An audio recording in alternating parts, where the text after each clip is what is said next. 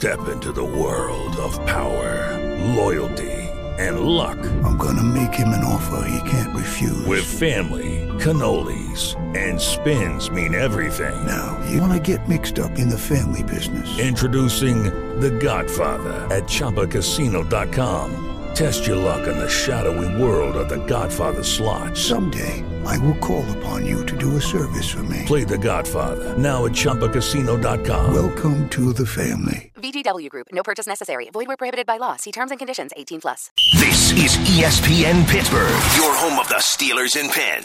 WBGG AM, WPGB HD2 FM, and W292DH, Pittsburgh.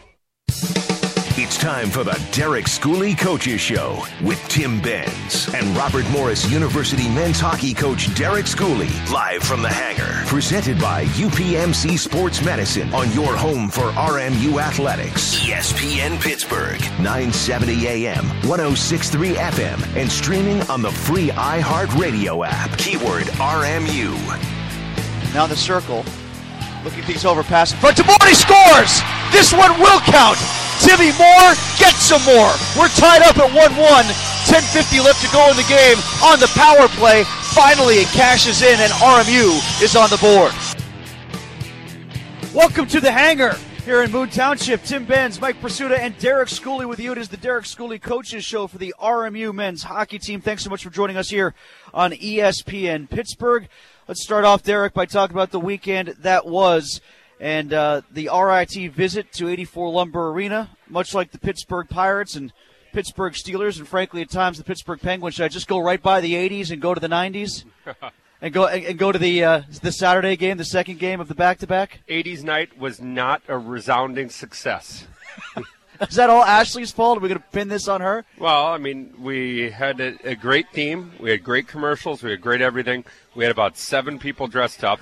Um, I was dressed in something was. from the early 2000s, and the lacrosse players didn't show up. They were the ones, the target audience, and we played like we Well, they were all trying out for the Patriots, probably. we we played we played like we like our program in the 1980s. Uh, we didn't have one. Didn't have one. Non-existent. Yeah. Okay. Club, Yeah, non- club team caliber. is non-existent on Friday night. That's uh, that's a very good statement. Uh, frustrating, um, tough, tough to watch. Quite probably um, from a, a spectator's point of view, and uh, we just uh, after You the first Let period, let me after the stop you first, right there. after the first period, we were not very good. you weren't great, but it wasn't that hard to watch. It got out of hand toward the end, but um, that was a, a, a hard game to digest because I, I thought you weren't at your best, but you weren't awful. I've seen you play worse. Let's put it that way.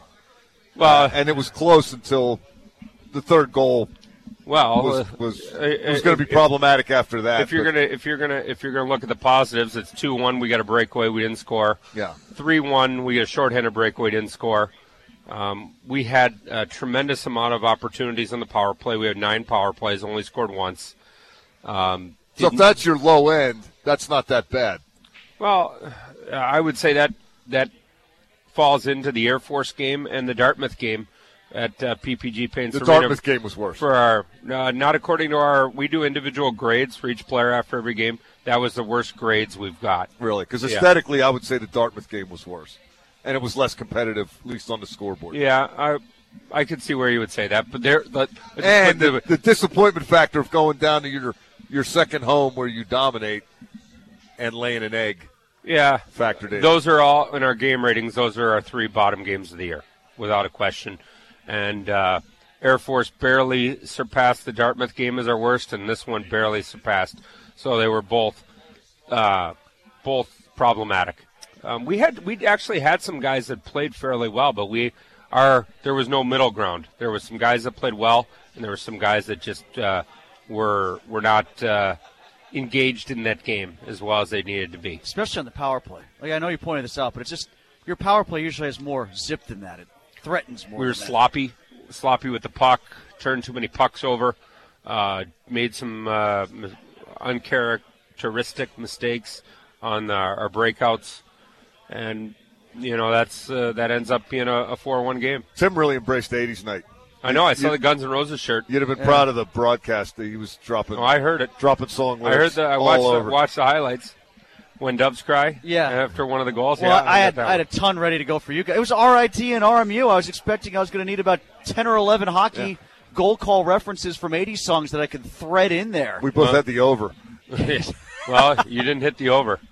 That's for sure. Yeah, I mean, normally I, I looked at the numbers before the game started, and it was something like uh, the last four games. You at least nine goals have been scored in each of the last four games between RIT and RMU. And These are two very, very low-scoring games. Yep. And how much of that has to do with Rotolo, their goaltender? I thought he was outstanding for them. I thought Mike Rotolo was very good. Um, he kept them in the game when it, shots were 17-7 in the first period. We're out shooting them, out playing them in the first period. Shots are 17-7, and we're down one nothing. Second night, shots are 18 to 8, us, and it's 0-0.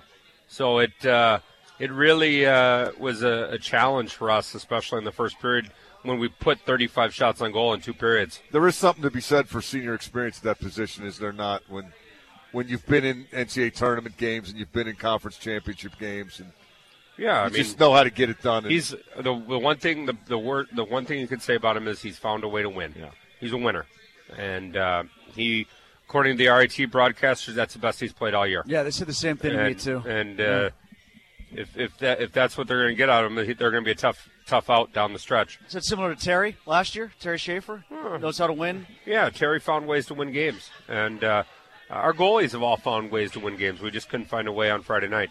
and as you had done the previous two weeks, you bounce back. Yeah, it's You want to uh, look at the glasses half full. it's a uh, stressful stressful all day, a stressful Friday night watching video, and a stressful all day Saturday because you put your backs up against the wall.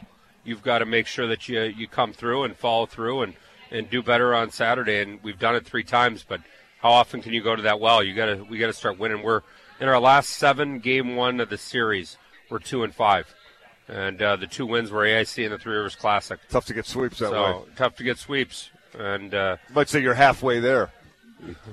Staying with the 80s. yeah. Well, let's move on from the '80s. A lot of us tried to do that in the '90s. Some more successfully than Oh, others. I'm still hanging on to the 70s. you kidding me? Well, what about the game? On, Springsteen was fresh. The Steelers were really good, and I, I was still in high school. That was a pretty good decade. You had you had Freebird. and and that. Yeah.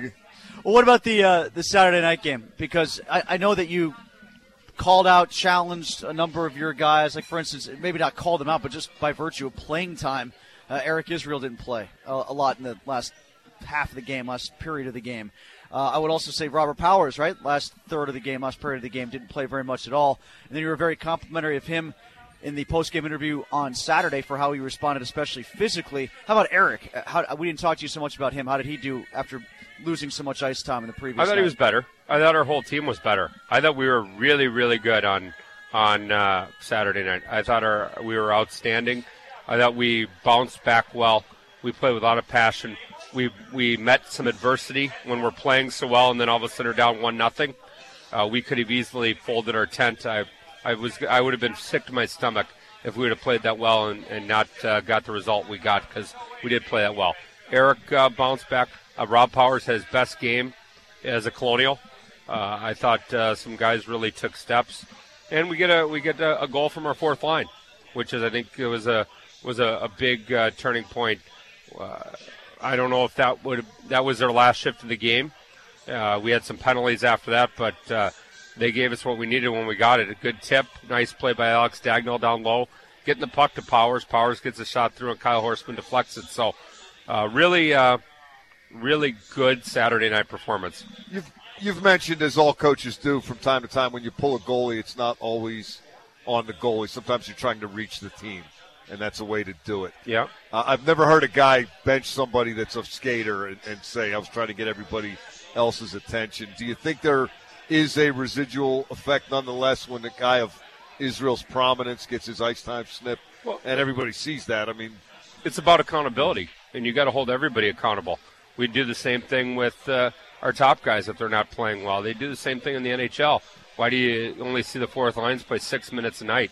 Why do you see them mix and match all the time in, in uh, key situations? but you don't see Letang getting benched when he's minus four. He Mm-hmm. just keeps going out there. Yeah, you might sometimes, but uh, I think it's about accountability. We want to, our guys want to hold themselves to a standard. They got to be held to a standard of how they play, and um, he, he really, uh, really uh, came back and, and took a, a step in the, the right direction. Both him and Powers played much better, and, and they learned uh, learned from their mistakes. Maybe not Letang, but Hornqvist did last year.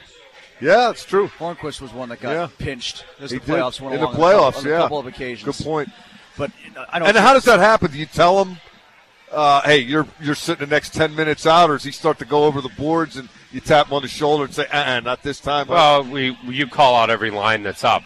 So when you just keep getting skipped, you get the message, and uh, you call out whether it's the defense pair or a forward line, and if you get skipped, you get the message. And sometimes with a fourth line, it's just difficult because of the situation in the game, and where the face-off is, who the, who they have out.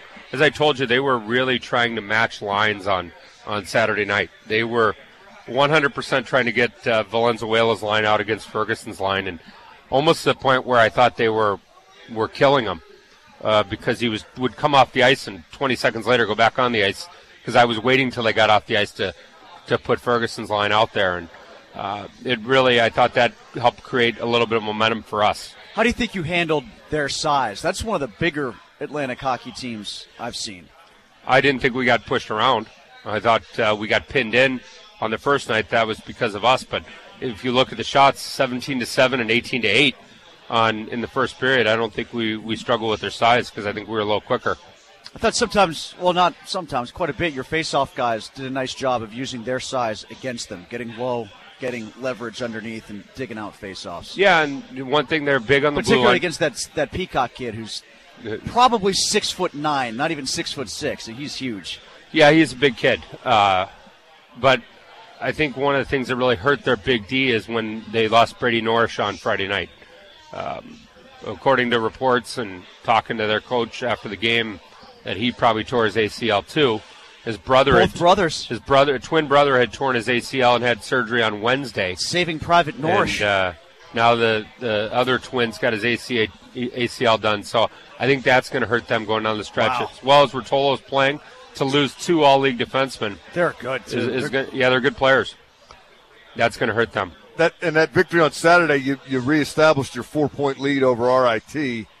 Uh, it's looking like a battle for third right now. Talk about RMU with 26 points, and then Army 24, Holy Cross 24, Mercyhurst 24, although two extra games for Mercyhurst and RIT at 22, and they've played one more than you have. It's close. It's a close, uh, tight race, and every game matters. And we went into the weekend.